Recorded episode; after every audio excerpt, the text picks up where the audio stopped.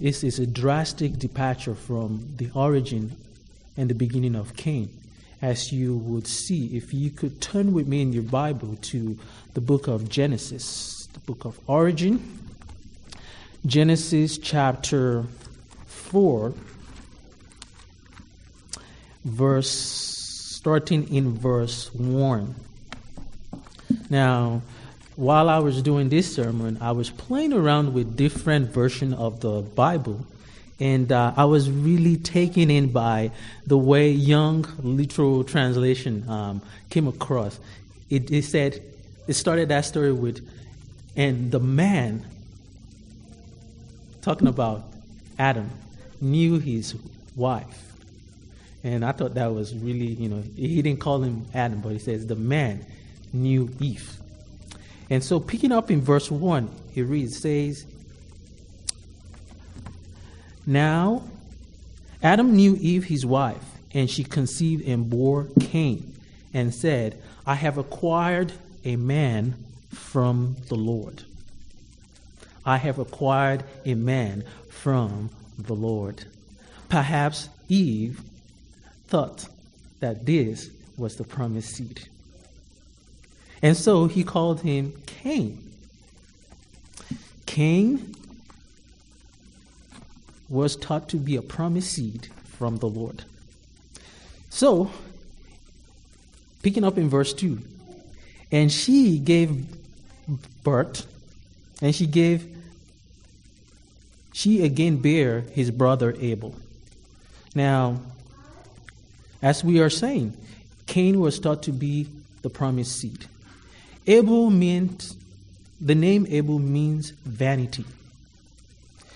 When she thought that she had the promised seed in Cain, whose name signified possession, she was so taken up with him that another son was a vanity.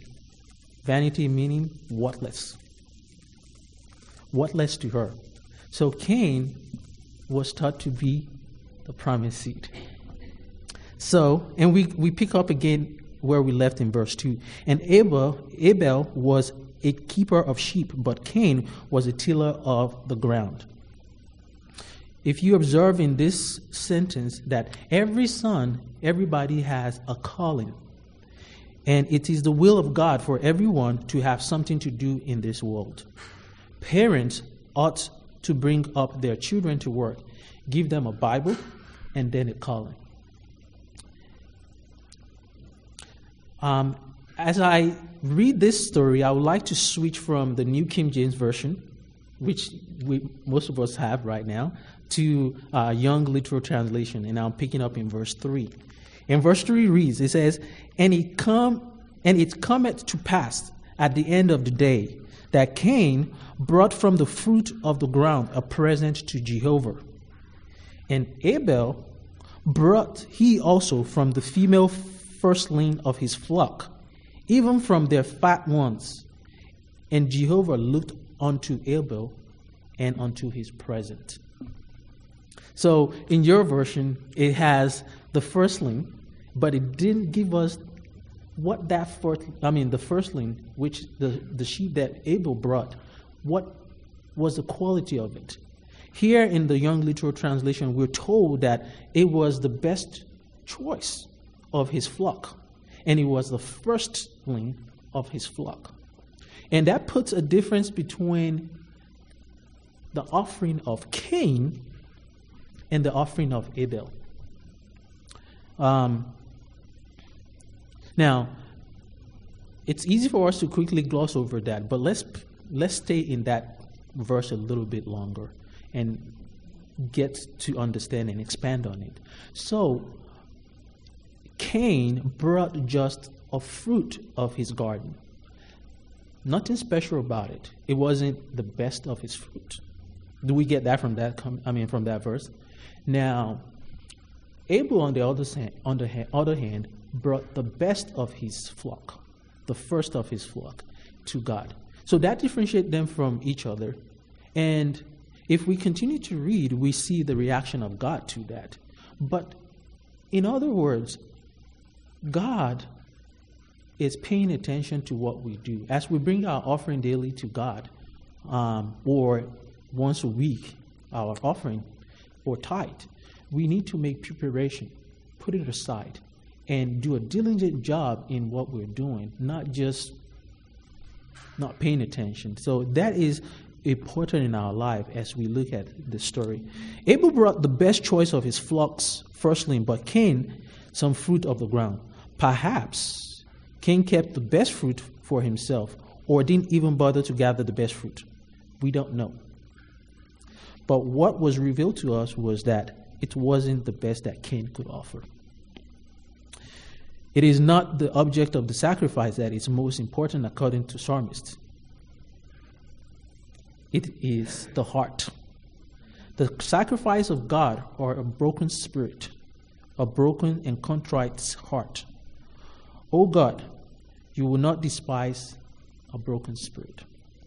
And so, what is important is not just the object, the object of the sacrifice, but what is most important is our heart and what is there. So prior to that offering being offered, God was looking at the heart of Cain and was also looking at the heart of Abel.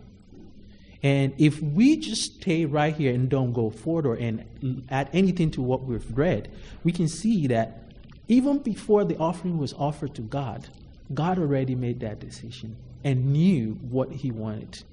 And what he wanted was a heart, a heart that was seeking after him. So we pull up, we, we, we, we, we move on to um, to more, you know, um, interesting part of this story. And we've heard, you know, and if we've read several of Ellen G. White's writing, we know that there's more to this that we that meets the eye. Um, obviously, um, there are so um, points that are pro- brought up. You know, the point about the sacrifice itself, meaning God was requiring a blood sacrifice while Cain brought a fruit sacrifice. Now, I know we've read all kinds of stuff, but and I don't want to go into that. But I wanted to point out something different about this is, and and I already made that point, is that the heart is really important in this statement. Now, I'm switching verse um, um, standard again. So I'm, now I'm going to be reading verse 4 from Revised Standard Version.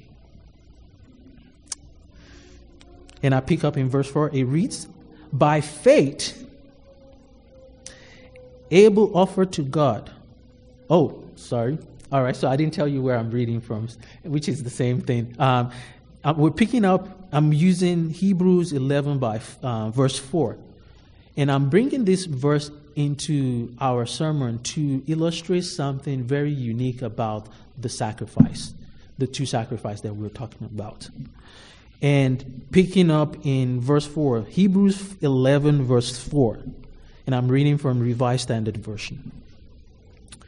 And we are still looking at the importance of Cain's sacrifice in contrast to what, I mean, the importance is Abel's sacrifice, sorry, in contrast to Cain's sacrifice.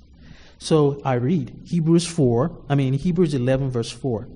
By faith, Abel offered to God a more acceptable sacrifice than Cain. We already know that. Through which he received approval as righteous. I'm going to stop there.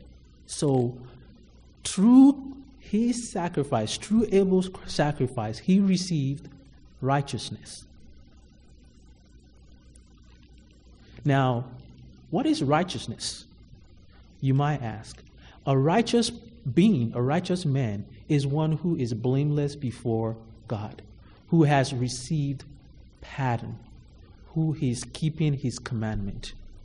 And for a man to obtain that kind of favor in this world of sin, what does that person have to do? He has to claim the blood of Christ. And that is why Abel's sacrifice was accepted. It was because he was claiming the blood of Christ. And in order for him to be accepted of God, he had to do that first. And whatever else that he brings will be accepted.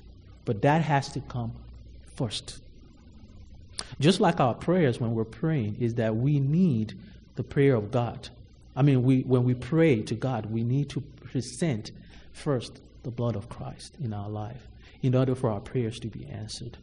And so we move along in that, um, in our sermon.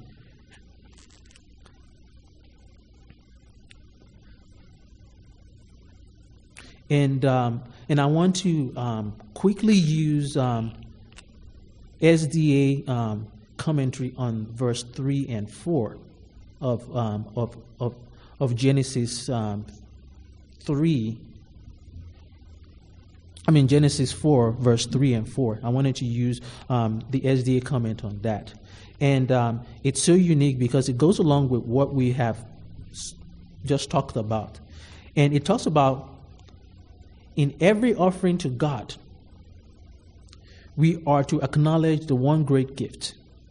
That alone can make our service acceptable to Him. When Abel offered the firstling of the flock, he acknowledged God not only as the giver of his temporal blessings, but also as the giver of the Savior. Abel's gift was the very choice he could bring, for it was for it was the Lord's specified claim.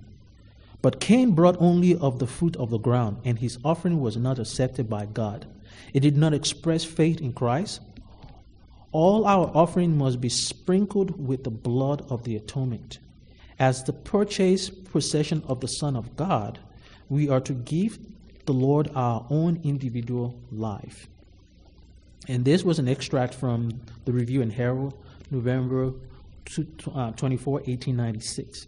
It goes on to talk about the idea that was presented in Genesis verse Genesis 2 verse 17 where let's open to it Genesis 2, verse 17. And I think that verse actually talks about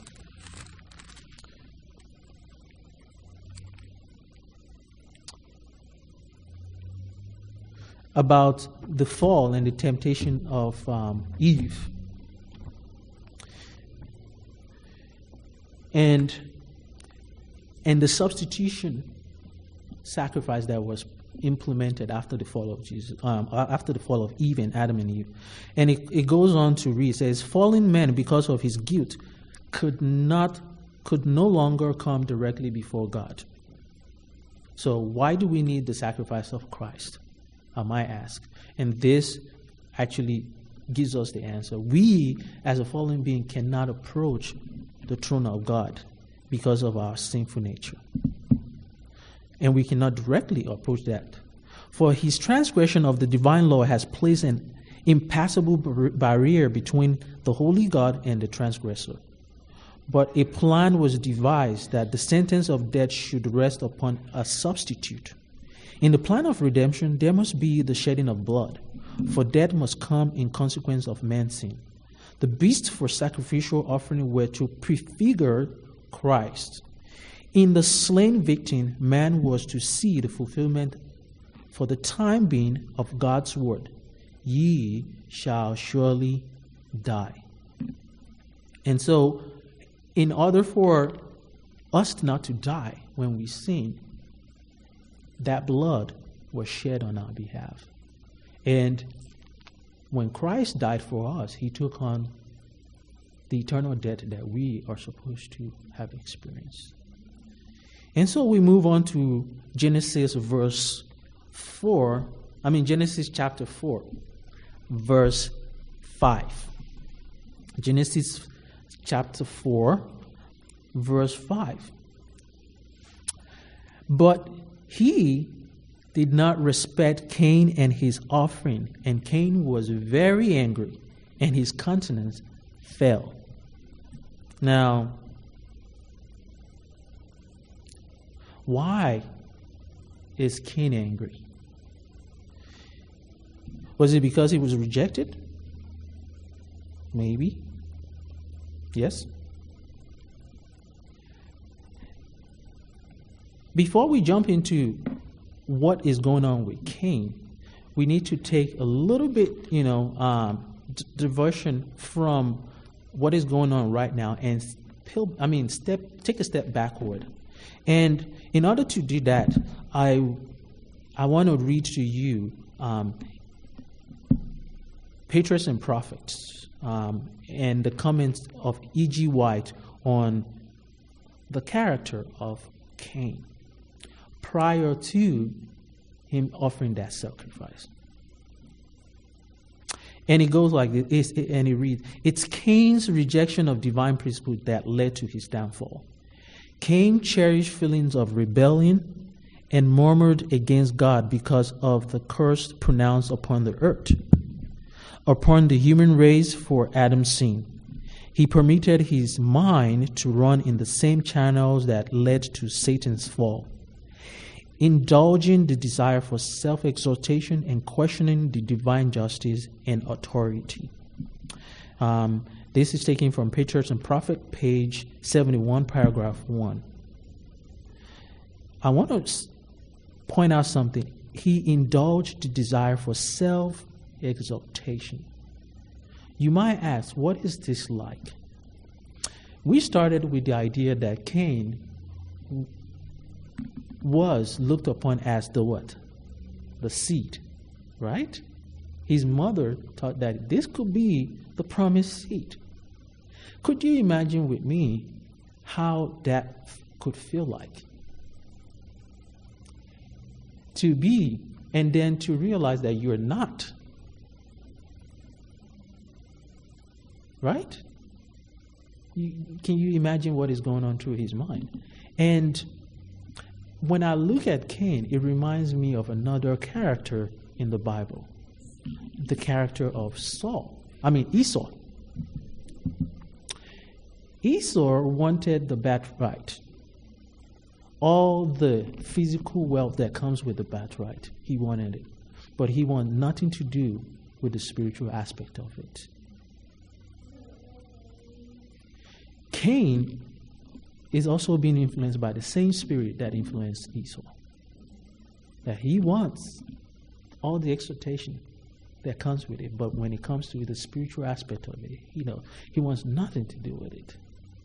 And so we keep looking at the character of Cain, right? So verse 5 talks about his countenance falling. And so God ask him a question in verse 6. But before we read that, we need to point out something that God does. Is that God marks every action. The Lord said, saw the wrath of Cain. He saw the feelings of his countenance.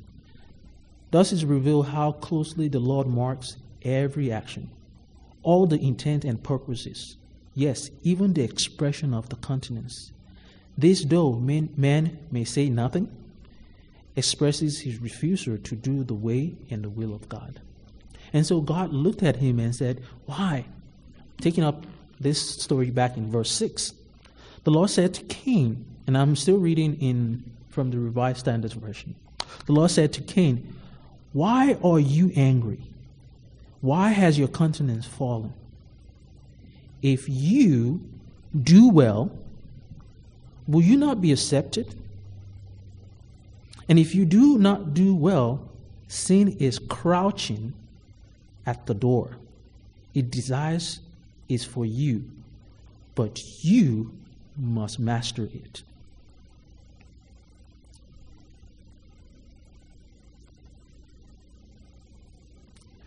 You know, this two verses is loaded with meaning. I mean, sometimes we say it's pregnant with meaning, right? Yeah? So let's take a little bit of time to actually look at what is going on here. And uh, I don't like giving credit to people when they say stuff that are really deep about the Bible because I feel like it's the Holy Spirit that is actually impressing on their heart, and we need to give credit to the Holy Spirit. But in case you want to go read those things after you know I'll, I'll, be I'll be willing to give you some of my uh, was referenced. But I have an exposition here that actually talks about that gives a really detail about verse 6 and verse 7. And I would love to read it to you because it brings to mind a very powerful, powerful way of, of what God is telling or saying to Cain in this verse. So let me pick up in this exposition, and um, I want you to just relax and pay attention because it requires you to to do that. And I hope my accent is also not uh, won't you know get in the way. Okay. All right. So before we do, you know, before we do anything, I wanted to point out some couple of things. Um, in verse seven, you know, verse seven can be split up into one, two, three, four, four aspects. Actually, let's say three. The first one is if you do well, will you not be accepted? The word accepted right there is a very strong word. To be accepted of God is to be blameless, righteous, upright before Him. Okay? So that is an important thing. And in order for us to understand verse 7, we have to understand that the word if and the description of what Eve is doing. And so let me just, with no ado, you know, with no flybarns, let me just read what this exposition says. Says, and I start, it says, this early narrative clothes great moral and spiritual truth in pictorial form, through which it is difficult for us to, to pierce. In the world's childhood, God spoke to men as to children, because there were no words then framed which would express that which He wants to express. They had to be shown by picture but these early men, simple and childlike as they were, had conscience and one abstraction they did understand, and that was sin. They knew the difference between good and evil. So we have here God speaking to Cain, who was wroth because of the rejection of his sacrifice. And in dim, enigmatical words setting forth set forth the reason of that rejection. So God here is setting forth the reason for his rejection. And it goes like this is if thou doest well, shall thou not be accepted? Then clearly his sacrifice was rejected because it was the sacrifice of an evildoer. His description as such is given in the word of my text, which are hard for us to translate into our modern, less vivid and picture language. If thou doest not well, sin lies at the door, and unto thee shall be his desire, and thou shalt rule over him. Strange as this word sound, it if we make if we mistake not, they convey some very solemn lesson, and if well considered, becomes pregnant with meaning. The key to the whole interpretation of them is to remember that they describe what happened after, and because of wrongdoing, they are all suspended on if thou doest not well. Then, in, the, in that case, for the first thing, sin lieth at the door. Now, the word translate here, lieth, is employed only to express the crouching of an animal. Did you get that? The word lion here expressed the crouching of an animal and frequently of a wild animal. So, have you ever seen watch uh, Discovery Channel where there's a tiger, you know, just crouching, and when you have we see that, you know that he's about to what? Yeah, he's about to spring. And so we're talking about a beast right now. at our door, at the door of our heart. And when we say door, we're talking about the door of the mind, right? Okay, so let me pick up where I left. The picture then is of a wrongdoer, sin, lying at the door. There, like a crouching tiger, ready to spring, and if it spring, fatal. If thou doest not well, a wild beast crouches at thy door. Then this follows with a singular switch translation of the metaphor. Other words still harder to interpret, and which has been a matter of fact interpreted as very diverse version. And unto thee shall be its desire. Unto thee shall be its desire. And unto and it shall rule over it. I changed that in a little bit just to make it a little bit um, understandable. Where did we hear these word, words before? They were spoken to Eve in the declaration of her punishment. They contain the blessings that was embedded were embedded in the curse. Thy desire shall be to thy husband, and he shall rule over thee. The longing of the pure woman's heart to her husband, of her love, and the authority of the husband over the loving wife, the source of the deepest joy and purity of earth, is transferred by a singular bold metaphor to other relationship.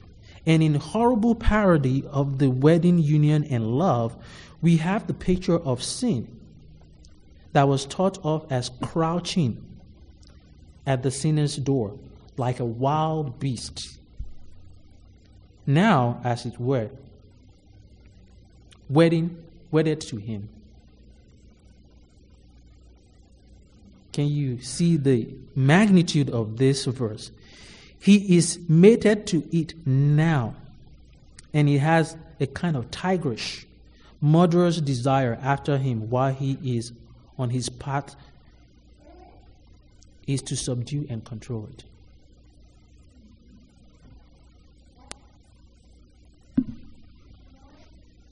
not as Cain. Why? Why not as Cain? Because Cain is teetering on that edge. At his door, he has a wild beast, which is sin, ready to pounce on him. And we know the story. We know the end of the story, right? We know that he killed Abel. But before he did, God was giving him a strong warning. The warning was that you, Cain, have this wild beast at your door, ready to pounce. And he's made to you like a woman. He wants you. Sin wants us. His desire is for us. And we know in our own experience every day that sin has that power. I mean, a wise man says that our sin is powerful than us. And if we can always put that in the back of our mind, we know that there's no way that we can fight it by our own power. Now, man, and I'm not giving, I'm not knocking on people that are strong willed, that have done great things, that are able to put their life together. And they say, well, I did this, I did that, I did this, I put this, you know, I quit smoking, you know, or I quit drinking, I did all this. And they, they attribute that to their own self power. Right? I'm not saying that that is not impossible. We've seen that. But sin in itself has power. And here are some three points that are um, that I want us to look at. There are this exposition is five page long, so I'm trying to summarize it in a little way so that I don't put you to sleep, and uh, and then we get the real aspect of it. So, three, three points that are brought up. First, I want you to think about a wild beast which is chained to our door by our wrongdoing. Do you have that picture? Okay. And it's easy for us to talk about responsibility and consequence and guilt and all that stuff. And those are good. Right? But the metaphor of our text is if thou doest not well, a tiger,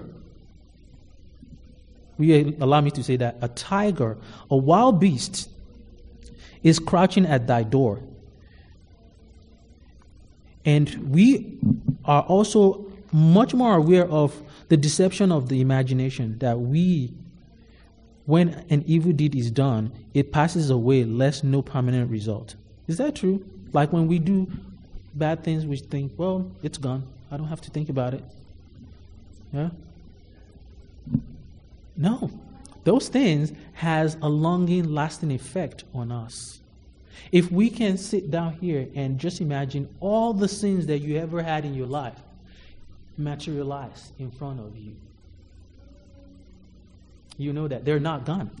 They're, you know, and the, our mind, when we talk about memory, we know that memory, sometimes we do something and we forget. Does that, does that mean that it's not there in our memory?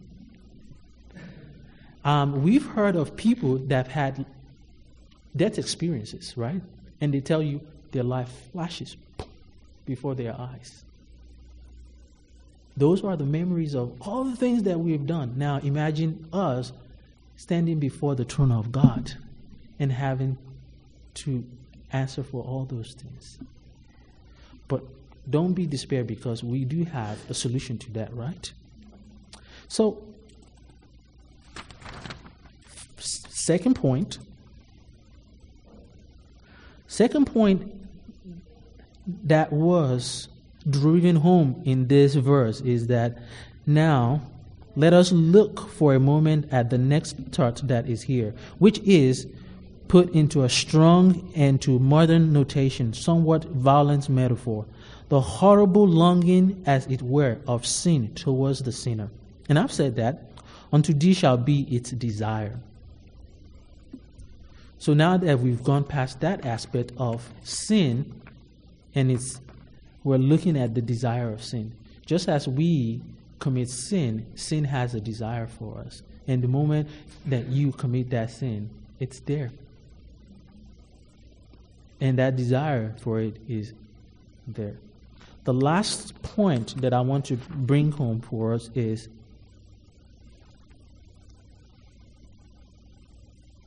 thou shalt rule over it. More so, to thee shall be its desire, and thou shalt rule over it. This is the promise that is embedded in this um, verse and that will be Genesis chapter 4, verse 17. And thou will rule over it. It is possible to rule over sin. And what does that mean? You might ask. It is the power of Christ, it's the power of God to be an overcomer. The Bible says that he comes for those who are victorious. Not like Cain, who succumbed to that temptation, but like Christ, the real seed, the real, the promised seed that shed his blood on our behalf to save us from sin. And for his sake, we can overcome and be an overcomer. And so, today, I challenge us to be like Abel, who offered an excellent sacrifice. If it's your, if it's in your, if it's your desire to offer an excellent sacrifice to God, um, let us bow our head as we approach God for that blessing. Heavenly Father, help us, Lord, to to go back and read stories that we've learned from our childhood and help us to see wonderful things in your word, as the psalmist said. But more so, Lord, help us to not be like Cain, who was warned beforehand and still succumbed to temptation. But let us be like Abel And let us help us to be able to claim the promises that has been given to us in your scripture. The promise of a victory, a promise of a savior. Help us, Lord, to work humbly before you, Lord.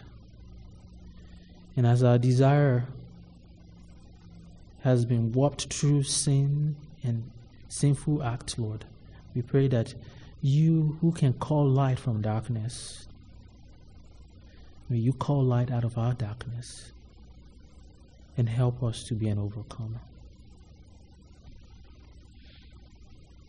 We ask for this, Lord, presenting the blood of Jesus Christ. For we ask and pray in Jesus' name. Amen.